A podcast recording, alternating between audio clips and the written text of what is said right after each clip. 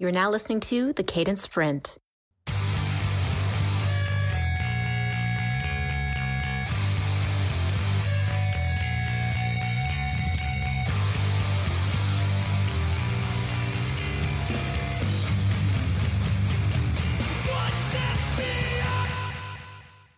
Hey, everybody, welcome back. Today, I want to talk to you about high stakes and high value conversations. I'll define how I look at each one of them and how you can prep for either one. Every conversation that you have in your workday, or even just in your personal life, isn't high value or isn't high stakes. Sometimes you just have normal conversations with people where you're exchanging information, working on ideas, and they're just relaxed, normal exchanges. But high value conversations are conversations where either you want to provide someone else with value, and it could be one person or it could be a group of people. So you want to show up and give value. Other times you're going into a conversation where you want to get value out of it. And other times there's kind of an, an equal exchange of value. That's not all of your conversations in a day. There's tons of conversations that are just you're hanging out, spending time, doing some work together. And it's not that you don't want value out of those discussions, it's just that you don't have a specific agenda or desire to get something. A high value one is where you do have an agenda or a desire to get something or to give something or to have that equal exchange. A high stakes conversation is different. The way I look at a high stakes conversation is there's something to gain or something to lose. High stakes conversations are difference makers, where if the right things happen in that conversation, then things are going to go a way that you want them to go. Or if they don't, they're going to go in a way you don't want them to go. This also doesn't mean that it's like some awful outcome. It just means that there's something that can either happen as a result, an opportunity, or something you're trying to avoid, or the loss of an opportunity or something that you're trying to avoid happening. And those can be really serious things, but they can also just be good things, things that you want to have happen. So if we think about how to prep for a high value conversation, this is the way I encourage you to think about it. A high value conversation means that you should do about 30 minutes ish of prep. So if you're trying to give great value, you want to just have your thinking straight. What's the main point that you're trying to get across, and how would you support that point? If you think of like a bar stool, think of the seat of the stool. That's the main point you're trying to get across. And the legs of the stool are all the supporting information. Let's say you have a few different points you want to make. Then just think of it as a number of stools. What's the main point? And then how do you support it with each of the legs? And if you also think you're going to be asked a bunch of questions, then prepare your questions in advance. Do it using the answer pyramid. 30 minutes of prep goes a long way. Just clarify your thinking. And in that clarification of thinking, again, you're just writing down your main point and the supporting information, not all of the data, just the point and then the main points underneath it. And then for questions, just write down your answer. If you want to, just have some bullet points around the data that you'd share. If you're thinking about what the answer pyramid is, go to one of our other sprints where I explain it. If you want to get value out of a conversation, first you want to understand what's the outcome you want. Like, what am I trying to learn here? And then prepare questions in advance. People really say like close ended questions. So, questions where you can answer it in a yes or no. People often say, like, oh, those aren't useful questions. It's like totally wrong. A good close ended question is fine if you say to someone, kind of use the bathroom, you don't want them to go in some like huge rant about bathrooms. You want them to say yes or no.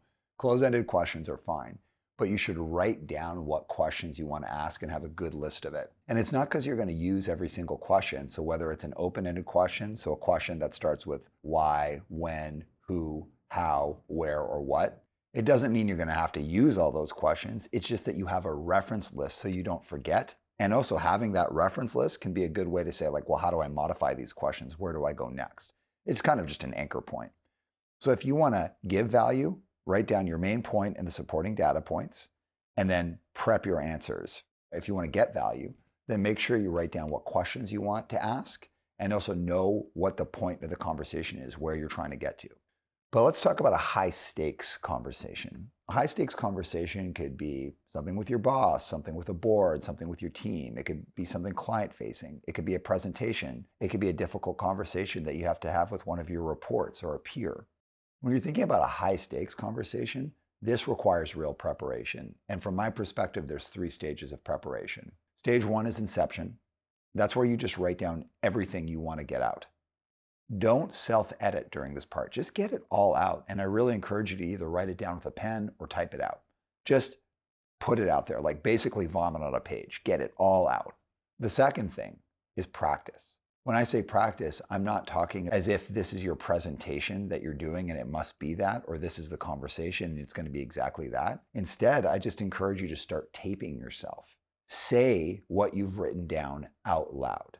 Once you have that feedback, it's going to help you say, like, ah, is this necessary? Can I slim this down? Can this go? It's also going to show you like how the arc of your argument goes. Does it make sense? Is it listenable? It's going to also tell you how convincing your thinking is and help you clarify. So I encourage people in the practice space, you should record yourself around three times. And each time you record yourself, then you edit, then you cut it down, then you move things around so they make more sense. I also encourage you to time yourself so that you know how long ish you should be speaking. Final stage is mastery. Mastery is where physical and verbal presence comes in. Then you should tape yourself another three times. And in this, you should be focusing on physical presence and verbal presence.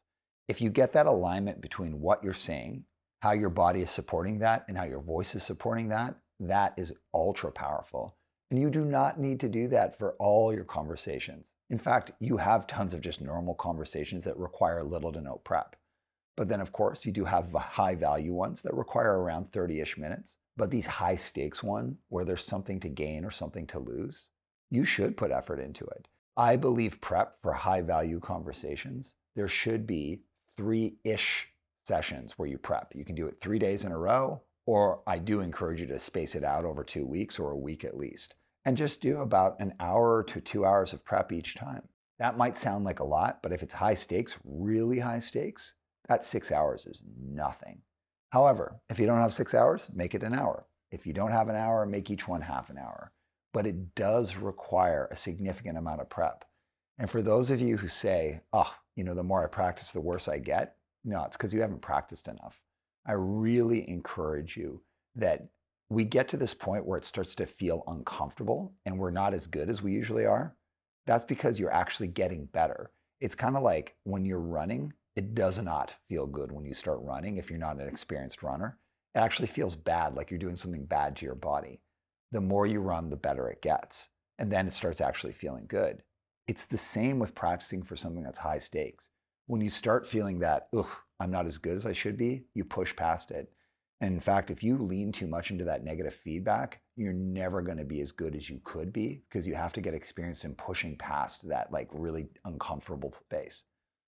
So the way to, to use this stuff is look at your week, the meetings you've got coming up and the conversations you're going to have. What's just a regular conversation requires little to no prep.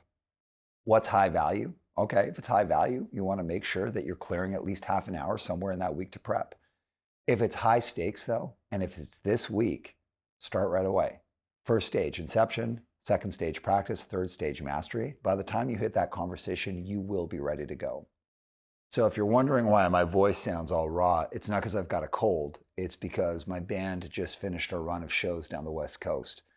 And we practiced for those shows. We thought about what songs we wanted to play, how long our set was going to be. The band ran through the songs.